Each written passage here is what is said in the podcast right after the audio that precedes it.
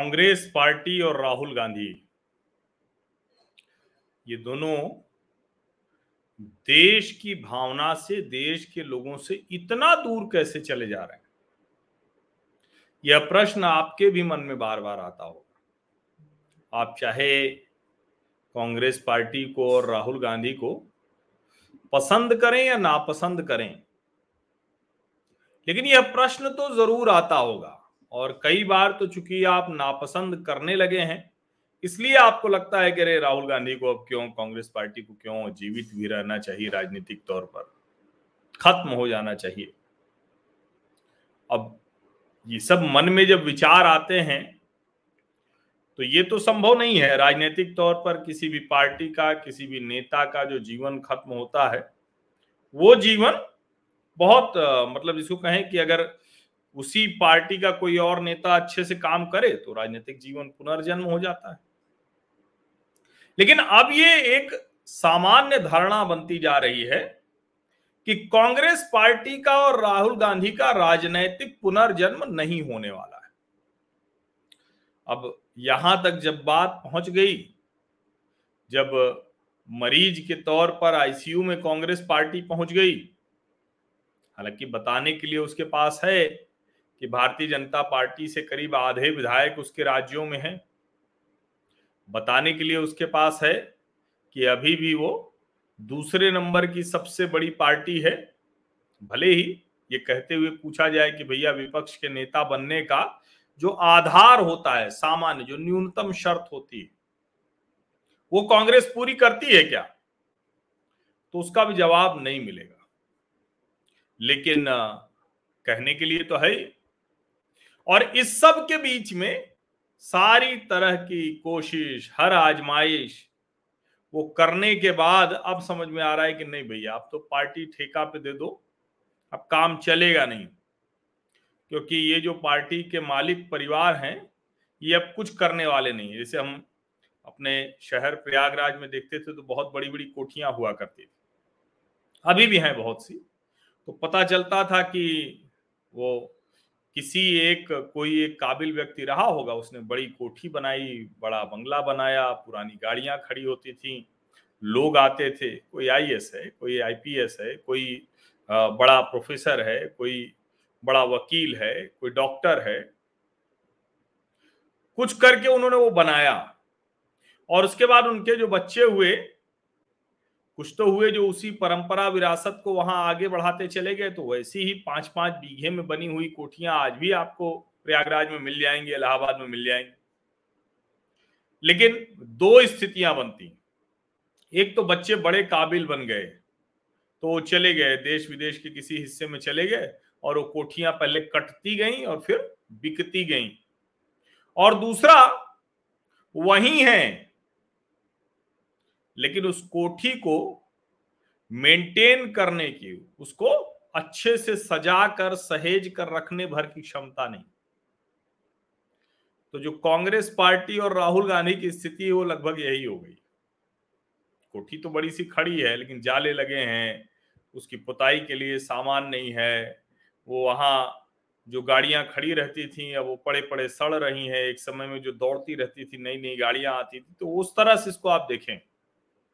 और जाहिर है फिर उसी हिसाब से लोगों का जमावड़ा भी कम होता है। सुबह शाम चाय पीने वाले जो लोग और दूसरे कहें कि तरह से उत्साहित होते हैं, वो सब होने वाले, वो सब काम धीरे धीरे बंद हो जाता है।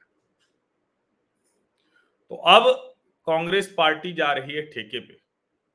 लेकिन राहुल गांधी जिस तरह की राजनीति कर रहे हैं उसमें क्या प्रशांत किशोर कुछ कर पाएंगे क्या? और कभी कभी तो लगता है कि कुछ भी नहीं कर पाएंगे। क्यों? क्योंकि कांग्रेस पार्टी के आधार, कांग्रेस पार्टी के प्रभाव, कांग्रेस पार्टी को लेकर लोगों को सोचना, एकमात्र अगर कहें राष्ट्रीय पार्टी के तौर पर विपक्ष और पक्ष तो दो ही हैं, या तो कांग्रेस होगी या भाजपा होगी। कम्युनिस्ट पार्टी को कभी उस तरह से देखा नहीं गया। भले कुछ पैमानों पर चुनाव आयोग के, निर्वाचन आयोग के मापदंड पर कई राष्ट्रीय पार्टियां हों, लेकिन सही मायने में तो दो ही राष्ट्रीय पार्टियां हैं देश में, या तो कांग्रेस या भाजपा। लंबे समय तक सत्ता में कांग्रेस रही, सामने भाजपा रही, अब भाजपा है सामने कांग्रेस है। लेकिन आप जरा सोचिए कि भारतीय जनता पार्टी कांग्रेस सरकार के खिलाफ रही तो क्या कभी देश के खिलाफ भी दिखती थी क्या? जब कांग्रेस पार्टी पक्ष थी तो उसके विपक्ष में भारतीय जनता पार्टी क्या देश का भी विपक्ष बन जाती थी क्या? ऐसा नहीं होता। लेकिन राहुल गांधी ने जो राजनीति शुरू की है, और शुरू क्या की है, अब तो बड़ा आगे लेकर चले गए और उससे वो वापस लौटने की किसी मुद्रा में भी नहीं। उनको लग रहा है कि बहुत बड़ा काम कर रहे हैं, इस तरह से कह कहकर कुछ भी आए बाएं साए बोलते हुए। और अभी उन्होंने ताजा एक और काम कर दिया है, वो एकदम अपनी पीठ थपथपा रहे हैं खुद ही, एकदम गर्व भाव से घूम रहे हैं, ये कहते हुए कि देखो मैंने कहा था ना कि इतने भारत के लोग मर गए कोविड में, सरकार मान नहीं रही थी।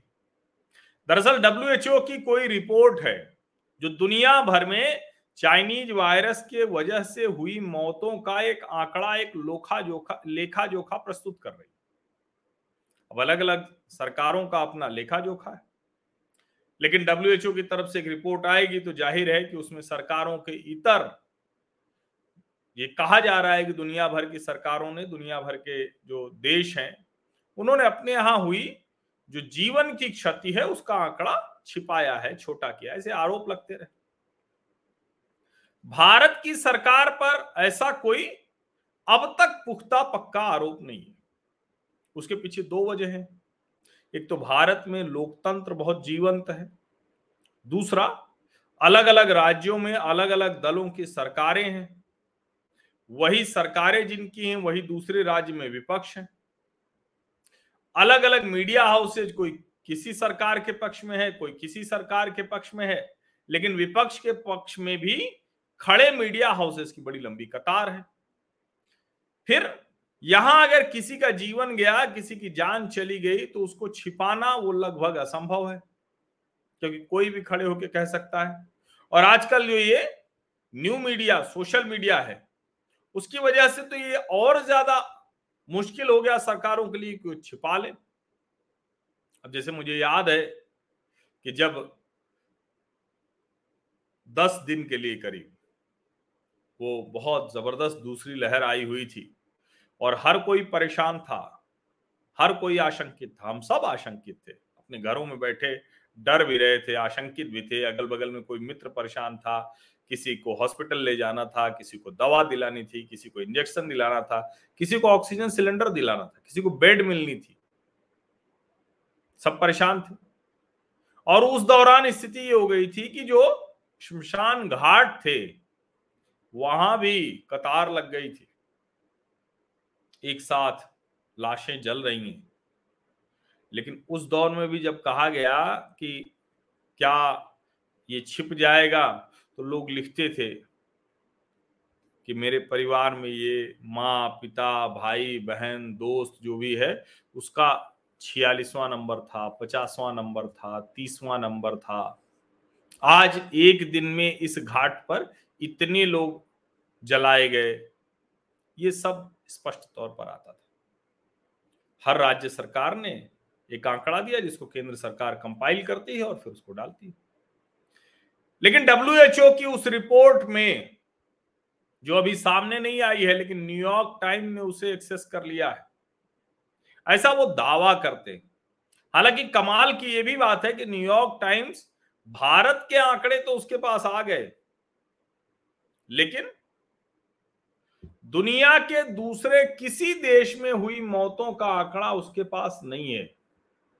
और कमाल की बात ये कि जो न्यूयॉर्क टाइम्स है, वो न्यूयॉर्क टाइम्स रिपोर्ट लिखता है कि इंडिया इज स्टॉलिंग द डब्ल्यूएचओ'स efforts to make global Covid death toll public. यानी भारत रोक रहा है विश्व स्वास्थ्य संगठन के उस प्रयास को जिसमें दुनिया भर में कोविड से हुई मौतों को सार्वजनिक किया जाए। अब उसको राहुल गांधी ने ट्वीट किया है, स्क्रीनशॉट लिया न्यूयॉर्क टाइम्स का और ट्वीट किया है। मोदी जी ना सच बोलते हैं ना बोलने देते हैं। वो तो अब भी झूठ बोलते हैं कि ऑक्सीजन शॉर्टेज से कोई नहीं मरा। मैंने पहले भी कहा था, कोविड में सरकार की लापरवाहियों से 5 लाख नहीं 40 लाख भारतीयों की मौत हुई। फर्ज निभाइए मोदी जी, हर पीड़ित परिवार को 4 लाख रुपए का मुआवजा दीजिए। अच्छा, ये गजब का नेता है राहुल गांधी। ये व्यक्ति हर बात पे कहता है कि इतना मुआवजा दे दीजिए, इतना बांट दीजिए, इतना ये कर दीजिए। न्याय योजना में 72,000 साल का देने का लुभावना आकर्षक प्रस्ताव देश की जनता के ठुकराने के बाद बड़ा मानसिक तौर पर विचलित हो चले हैं राहुल गांधी और उनके संगी साथी सलाहकार। तो हर दूसरी बात पे कहते हैं कि मुआवजा दे दीजिए, ये कर दीजिए, इतना पैसा दीजिए। यानी देश को इस तरह से वो समझ रहे हैं कि खाते में सिर्फ मुफ्त का पैसा आए किसी भी स्थिति में। अब क्या किसी परिवार के किसी व्यक्ति की जान चली जाए तो वो 4 लाख 2 लाख या 5 लाख या 10 लाख से वो वापस आ जाएगा। निश्चित तौर पर कोई गरीब परिवार है, किसी का सोल अर्निंग मेंबर है, किसी का घर परिवार चलाने वाला है, तो उसको जरूरत है निश्चित तौर पर, और उसका एक तरीका निकालना चाहिए। उनको मदद की जानी चाहिए। जिनके घर परिवार में लोगों को ऐसी क्षति हुई है, उनकी शिक्षा, उनको देख रेख, उसके कई केंद्र सरकार से लेकर अलग अलग राज्य सरकारों ने इंतजाम किए हैं। लेकिन इस तरह का जो बयान है, जो ट्वीट है कि न सच बोलते हैं न बोलने देते हैं, वो तो अब भी झूठ बोलते हैं कि ऑक्सीजन शॉर्टेज से कोई नहीं मरा, तो राजस्थान से छत्तीसगढ़ से बताते ना कितने लोग मर गए, महाराष्ट्र से ऑक्सीजन शॉर्टेज से कितने मरे वो बताते, झारखंड से कितने मरे वो बताते। और निश्चित तौर पर ऑक्सीजन शॉर्टेज से लोगों का जीवन गया, और उसमें हर सरकार ने झूठ बोला। तकनीक जो एक है ना, कि तकनीकी पक्ष, अंत में तो किसी न किसी बीमारी से वो मरता है, कोई ऑक्सीजन की शॉर्टेज से तो मरता नहीं, भले ही ऑक्सीजन शॉर्टेज हो। और इसीलिए ये समझना बहुत जरूरी है कि जब देश की जनता को आप इस तरह से मतलब अपमानित सा करते हैं, सरकार के विपक्ष में खड़े खड़े आप कुछ देश के विपक्ष में खड़े नजर आते हैं, तो भैया फिर तो जनता को क्यों भरोसा होगा आपको?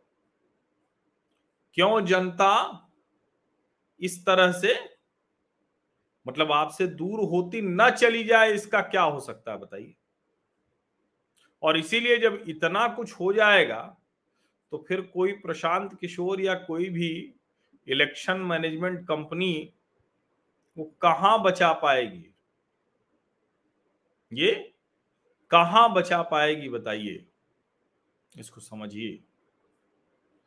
आप सभी लोगों का बहुत बहुत धन्यवाद इस चर्चा में शामिल होने के लिए। और ये बड़ी महत्वपूर्ण चर्चा है। और देखिए, लोगों का गुस्सा आता है तो इस तरह की भी चीजें आती हैं, ये समझिए। ये लोग इस तरह से भी देखते हैं राहुल गांधी को, उनको समझना चाहिए। आप सब लोगों का बहुत बहुत धन्यवाद। और सब्सक्राइब तो आपने किया ही होगा, नोटिफिकेशन वाली घंटी दबाई होगी, सोशल मीडिया पर साझा करिए इसे। ये जो राष्ट्रीय विमर्श है, सार्थक सकारात्मक राष्ट्रीय विमर्श, इसको और बड़ा करने में मदद कीजिए। बहुत बहुत धन्यवाद।